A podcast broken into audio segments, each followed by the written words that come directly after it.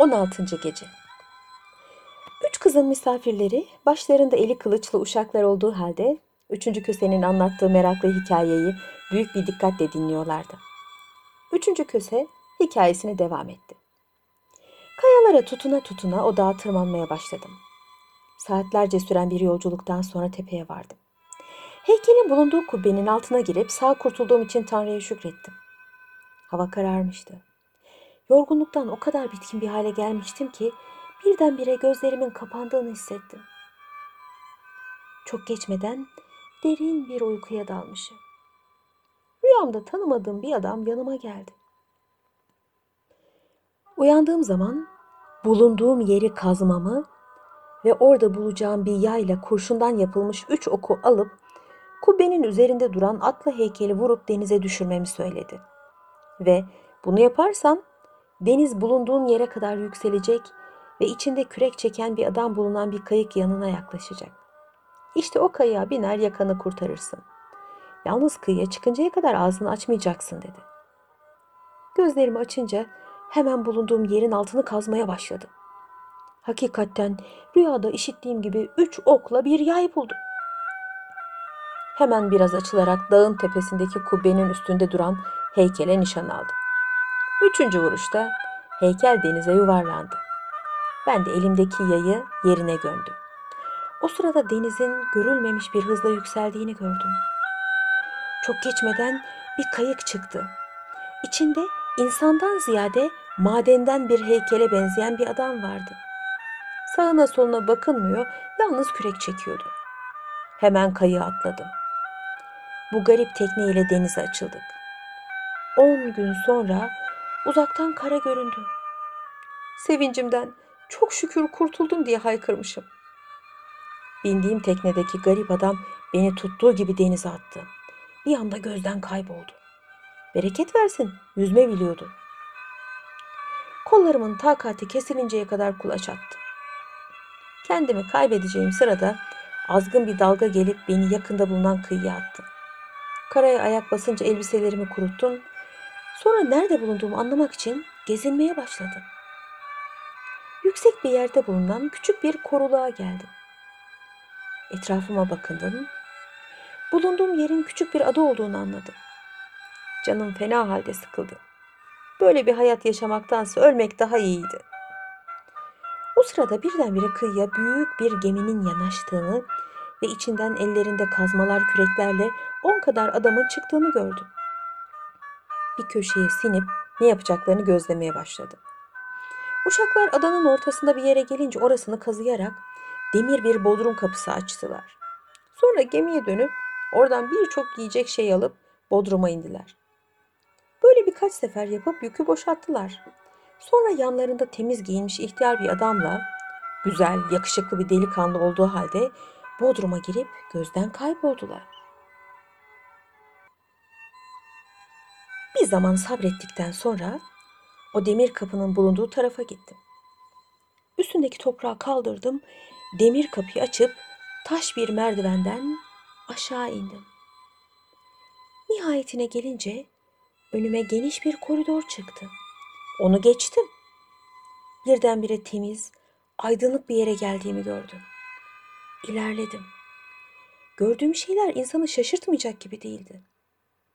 Bin bir çeşit yemiş ağacıyla dolu bir bahçeye gelmiştim. Bu bahçe bölük bölük ayrılmıştı. Her bölüğünde ayrı birer kapısı vardı. Merak ederek saydım. Tam dokuz bahçeydi. Bunların yanındaki kapalı kapıların ötesinde acaba ne vardı? Gidip birinci kapıyı açtım. Burası bir ahırdı. İçeride birincisini bekliyormuş gibi duran bir cins at duruyordu. Hemen onu dışarıya çıkararak üstüne bindim. Birdenbire kartal gibi havalandı. Göz açıp kapayıncaya kadar beni bir evin damı üzerine bıraktı. Fakat yere inerken kuyruğuyla vurarak bir gözümü kör etti. Damın üzerinden aşağıya indiğim zaman benim gibi bir gözü kör on gençle karşılaştım. Yanlarında oturmak istedim, beni istemediler. Oradan kalkıp Bağdat'a gitmek üzere yola çıktım. Nihayet buraya vardım. Ve gördüğünüz iki köse arkadaşla ahbap olup buraya geldim. Üçüncü köse Hikayesini burada bitirince genç kız hadi sen de selam verip buradan hayırlısıyla çık dedi. Köse tüccar kılığına girmiş olan Harun Reşit'le veziri Cafer'e ve celladı Mesrur'a dönerek bu arkadaşların da başlarından geçenleri dinlemeden çıkmak istemiyorum. Onlar nasıl bizi dinledilerse biz de onları dinleyelim dedi. Bunun üzerine Cafer daha girerken kapıda büyük kıza dediğini tekrarlayarak anlatmaya değer bir hikayeleri olmadığını söyledi. Küçük kız onları da affettiğini söyleyip başta hamal olmak üzere hepsini kapı dışarı etti. Sokak başına gelince Harun Reşit köselere geceyi nerede geçirip geçiremeyeceklerini sordu. Onlar da nereye gideceklerini bilmediklerini söyleyince o halde bize buyurun dedi. Sonra veziri Cafer'e dönerek bunları al misafirhaneye götür. Yarın onlarla meşgul oluruz dedi. Vezir köseleri alıp gitti. Halife de sarayına dönüp yatağına girdi. Fakat sabaha kadar gözüne uyku girmedi. Güneş doğar doğmaz Cafer'i çağırdı. O üç kızla köpeklerini ve misafir ettikleri köseleri yanına getirmesini emretti. Vezir derhal hükümdarın isteğini yerine getirdi. Kızları mecliste bulunan bir perdenin arkasında oturttu, köseleri de yer göstererek orada kalmalarını söyledi. Sonra perdenin arkasında duran kızlara dönerek dedi ki, tanımadığınız halde bize gösterdiğiniz misafirperverlikten ötürü sizi affediyoruz. Şimdi size kim olduğumuzu söyleyelim. Siz bu anda Abbasiye hükümetinin 5. hükümdarı Halife Harun Reşid'in huzurundasınız. Ben onun veziriyim. O gördüğünüz üçüncü arkadaş da celladı Mesrur'dur. Başınızdan geçenleri olduğu gibi anlattınız. Bu sözleri işiten kızların en küçüğü perdenin arkasından çıkarak halifenin yanına yaklaştı. Onu saygıyla selamladıktan sonra Efendimiz dedi, benim hakikaten çok meraklı bir hikayem vardır. Sabah olmuştu. Şehrazat ertesi gece tamamlamak üzere hikayesini burada kesti. Ertesi akşamda şöylece anlatmaya koyuldu. 17. Gece Birinci Kızın Hikayesi Küçük kız, bu gördüğünüz kızlardan başka benim iki ablam daha vardı diye başladı. Babamızdan kalan 5000 altını aramızda paylaşmıştık. Ablalarım paralarına göz koyan kimselerle evlenerek sözde ticaret yapmak için gurbete çıkmışlardı. Ben şehirde yalnız kalmıştım. Aradan birkaç ay geçmeden ablalarım perişan bir halde adeta dilenci gibi evime geldiler. Bu hale düşmelerinin sebebini sordum. Bana kapalı bir cevap verip işi örtbas ettiler. Ben de fazla üstelemeyerek onları hamama götürdüm. Üstlerini başlarını değiştirdim ve evde kalmalarını söyleyerek Allah ne verdiyse beraber yeriz, geçinip gideriz dedim. Teklifimi memnunlukla karşıladılar. Artık sözümden dışarı çıkmayacaklarına kesin söz verdiler. Fakat aradan bir sene geçmemişti ki kendilerini isteyen kocalara varacaklarını söyleyerek engel olmamam için bana yalvarıp yakarmaya başladılar. Hatırlarını kıramadım. Kendi paramla onları evlendirdim. Kocalarına da biraz sermaye verdim, gittiler. Bir sene sonra ablalarım yine üstleri başları yırtık ve boyunları bükük bir halde evime geldiler. Kocaları onları aldatmış, ellerinde ne var ne yoksa yiyip bitirdikten sonra kaçmışlardı. Onları affettim. Yanımda kalmalarını söyledim. Bir sene sakin bir hayat geçirdik. Nihayet elimde kalan parayı işletmek için bir gemi kiraladım ve ona mal yükleyip gurbete çıkmak istedim. Ablalarıma da evde kalmalarını ve beni beklemelerini söyledim. Kabul etmediler.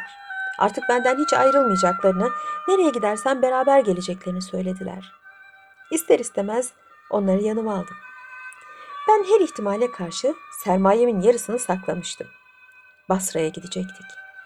Fakat gemimiz ani bir fırtına yüzünden yolunu şaşırdı. On gün kadar denizde çalkalandıktan sonra nihayet uzaktan bir şehir gördük.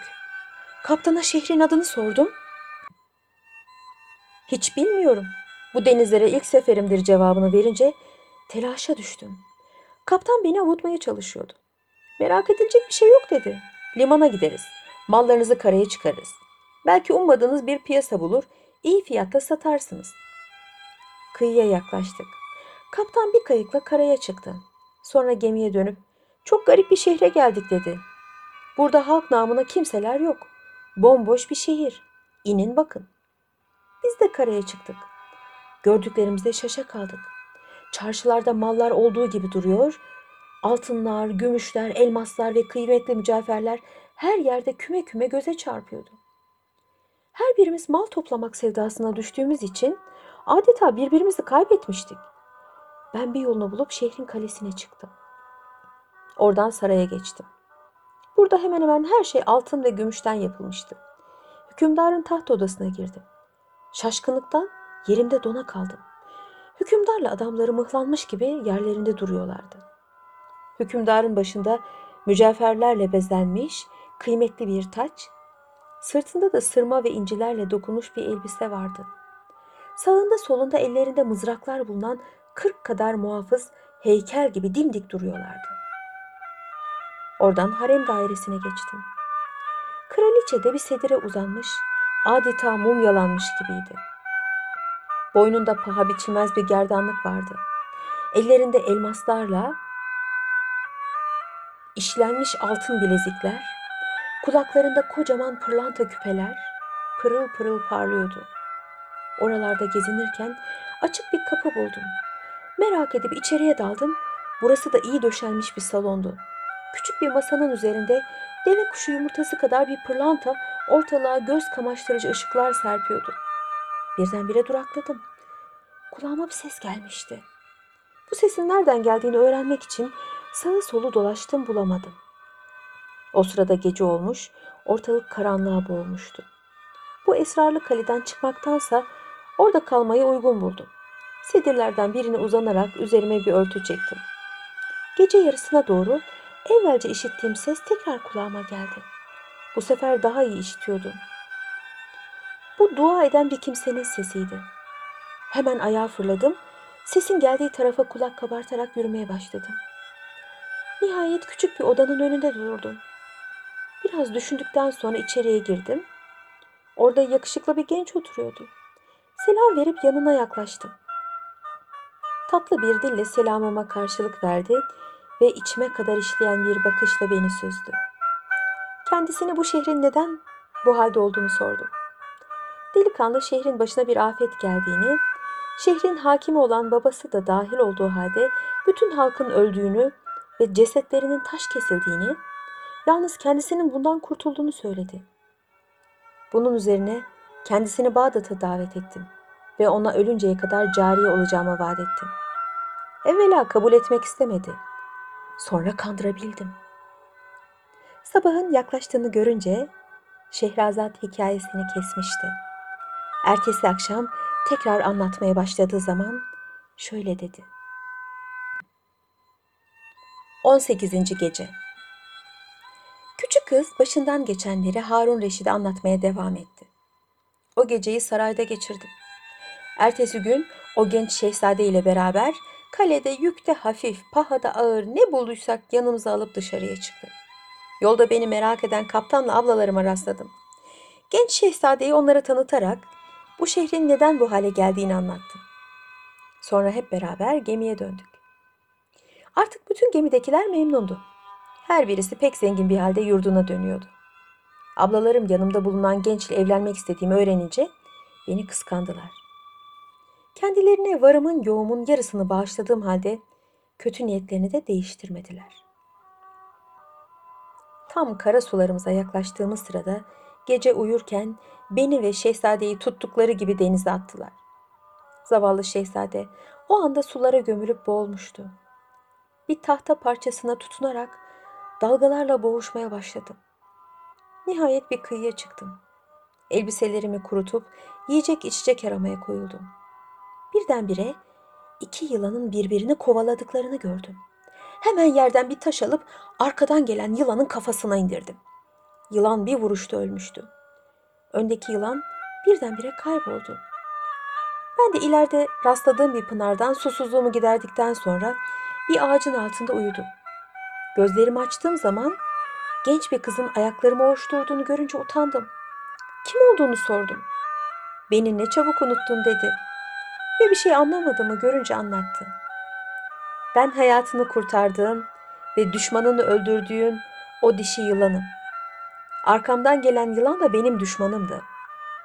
Ben bir peri kızıyım. Dün bana o iyiliği yaptıktan sonra hemen gidip o gemideki mallarını evine taşıdım. Sonra gemiyi batırdım. Hain ablalarını da birer köpek haline sokup eve bıraktım. Şimdi seni de oraya götüreceğim.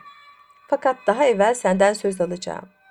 Her gün ablalarına 300 kamçı atacaksın. Yoksa seni de o hale sokarım.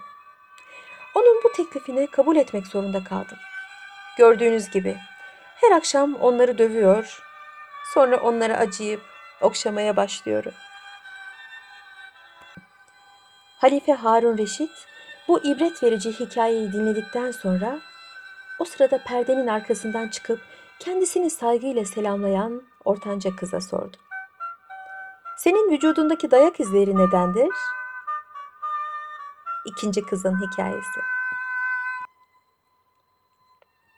Ortanca kız derin bir ah çekerek sevgili hükümdarımız vücudumdaki nasılsa gözünüze ilişen dayak izlerinin sebebini söylemem için size bütün başımdan geçenleri anlatmam lazım dedi.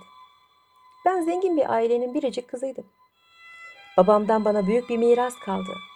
O sırada bana iyi bir istekli çıkmıştı. Evlendim. Tam bir sene çok mesut bir hayat yaşadık. Bir sene sonra kocam sizlere ömür, ölü verdi. Ondan da 80 bin dinar kaldı. Yalnız başıma yaşamaya başladım. Bir gün kapıma cadı suratlı bir koca karı geldi. Yaşına saygı gösterip kendisini içeri aldım. Ne istediğini sordum. Kendim büyüttüğüm bir yetim kızım var. Bu akşam düğün oluyor. Mahzun olmaması için şehrin kibar ve iyi kalpli kadınlarını düğünümüze çağırıyorum. Bizden bu lütfu ezirgemezseniz büyük bir sevap işlemiş olursunuz dedi. Ayaklarıma kapanarak ağlayıp yalvarmaya başladı. Hatırını kıramadım. Geleceğimi söyledim. Bunun üzerine koca karının yüzü güldü. Yatsı namazından sonra gelip beni alacağını söyleyerek çıktı gitti. Ben hemen hazırlanmaya başladım.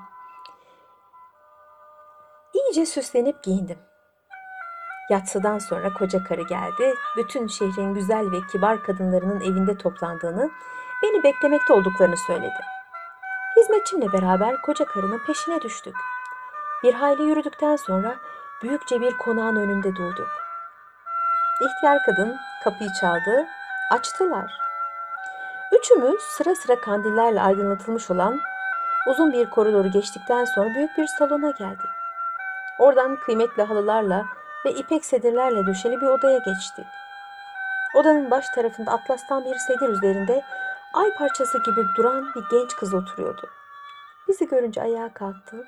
Çok tatlı bir dille beni karşılayarak hatırımı sordu. Yer gösterip yanıma oturdu. Bir aralık gülümseyerek, güzelim dedi. Size her şeyi açıkça anlatayım. Düğünlerden birisinde tıpkı bana benzeyen kardeşim sizi görmüş. Can ve gönülden aşık olmuş. Bu koca karıya para verip onunla sizi buluşturmasını söylemiş. O da bildiğiniz gibi bir hileyle bugün sizi buraya getirdi. Kardeşim Allah'ın emriyle sizinle evlenmek niyetinde. Bu ayıp bir şey değildir. Gelin beni kırmayın, kardeşimle evlenin. Bu güzel ve kibar kızın açık konuşması hoşuma gitmişti. Artık olan olmuş. Ayacığımla oraya kadar gitmiştim. Bu teklifi memnunlukla kabul ettiğimi söyledim. Genç kız sevinçle ellerini çırptı. Odaya yakışıklı aslan gibi bir delikanlı girdi. Arkasından da yaşlı bir hoca ile iki şahit geliyordu. Hemen o saatte nikahımızı kıydılar ve müsaade isteyerek yanımızdan ayrıldılar. Yalnız kalınca delikanlı, buraya şeref verdin. Bugün hayatımın en mesut günüdür, dedi. Seninle karı koca olmadan evvel bir şart koşacağım. Bana benden başkasına gönül vermeyeceğine, kimseye bakmayacağına söz verecek, yemin edeceksin. Söz verdim, yemin ettim. Çok memnun oldu. Koluma girip beni başka bir odaya götürdü. Burada çok zengin bir sofra kurulmuştu. Yiyip içtikten sonra odamıza çekildik. Bir ay çok mesut bir hayat geçirdik. Nihayet bir gün kumaş almak üzere çarşıya gitmek için izin aldım. Yanıma o koca karıyı alıp çıktım. O ahlaksız kadın beni tanıdığı genç bir tüccarın dükkanına götürdü. Bu delikanlıya babasından çok mal kalmıştır. Kibar ve yakışıklıdır dedi. Bu manasız sözlerine kulak asmadığım halde Genç tüccara benim için en iyi ve en pahalı kumaşlarından çıkarmasını söyledi. Genç tüccar hemen önümüze çok güzel kumaşlar yığdı. Onların içinden beğendiklerimi seçip sardırttım. Sonra bunlara ne vereceğimi söyledim. Genç tüccar, bunlar size benden hediyedir. İlk defa dükkanıma şeref veriyorsunuz deyince kızdım. Koca karıya dönüp bunların parasını almazsa malları bırakıp giderim dedim. Genç tüccar bunu işitince hayır para kabul etmem. Madem ki karşılıksız almak istemiyorsunuz o halde bir öpücük verin bana yeter dedi. Koca karı da kulağıma eğilip ne olur istediği öpücüğü ver. Bir şey ziyan etmezsin ya deyince kocama verdiğim sözü ve ettiğim yemini hatırlattım. Cadı karı adam sen de haberin yokmuş gibi davranırsın. O seni öper olur gider dedi. Buna da karşı gelmek istedim. Fakat koca karı o kadar dil döktü ki beni kandırdı.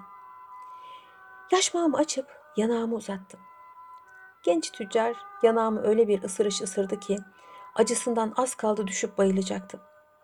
Yaralanıp kanayan yanağımı koca karıya göstererek şimdi ne yapacağım dedim. Bir iştir oldu. Şimdi eve gidelim. Orada başın sarar kendini hasta gösterirsin. Ben de sana bir ilaç getirir yanağındaki yarayı iki günde iyi ederim dedi. Sözünü dinleyerek eve gidince başımı sardım. Akşam kocam eve gelince yanağımdaki yaranın neden olduğunu sordu. Sokağa çıktığım zaman dar bir sokaktan geçerken bir oduncunun eşeğine yüklettiği odunlardan birinin kazara yanağıma çarptığını ve yaşmağımı yırtıp beni yaraladığını söyledim. Kızdı, köpürdü. Yarın valiye emir vereceğim. Ne kadar oduncu varsa hepsini hapse tıksın diye bağırdı. Benim için herkesi ne diye cezaevlerine sokuyorsun dedim. Ben sana şaka söylüyorum. Bindiğim eşekten düştüm. Yanağıma bir çöp battı. Ondan yaralandım. Bu sefer daha fazla sinirlendi. Peki dedi. Şimdi başvezire haber göndereyim. Memlekette ne kadar eşekçi varsa hepsini astırsın. Bunun üzerine ellerine sarılarak yalvardım. Allah aşkına günaha girme. Bir kazadır oldu dedim. Bu sözlerimle yatışacağını zannetmiştim. Halbuki o büsbütün öfkelendi. Beni omuzlarımdan silkerek bağır bağır bağırdı. İzbandut gibi yedi uşak koşup yanına geldiler.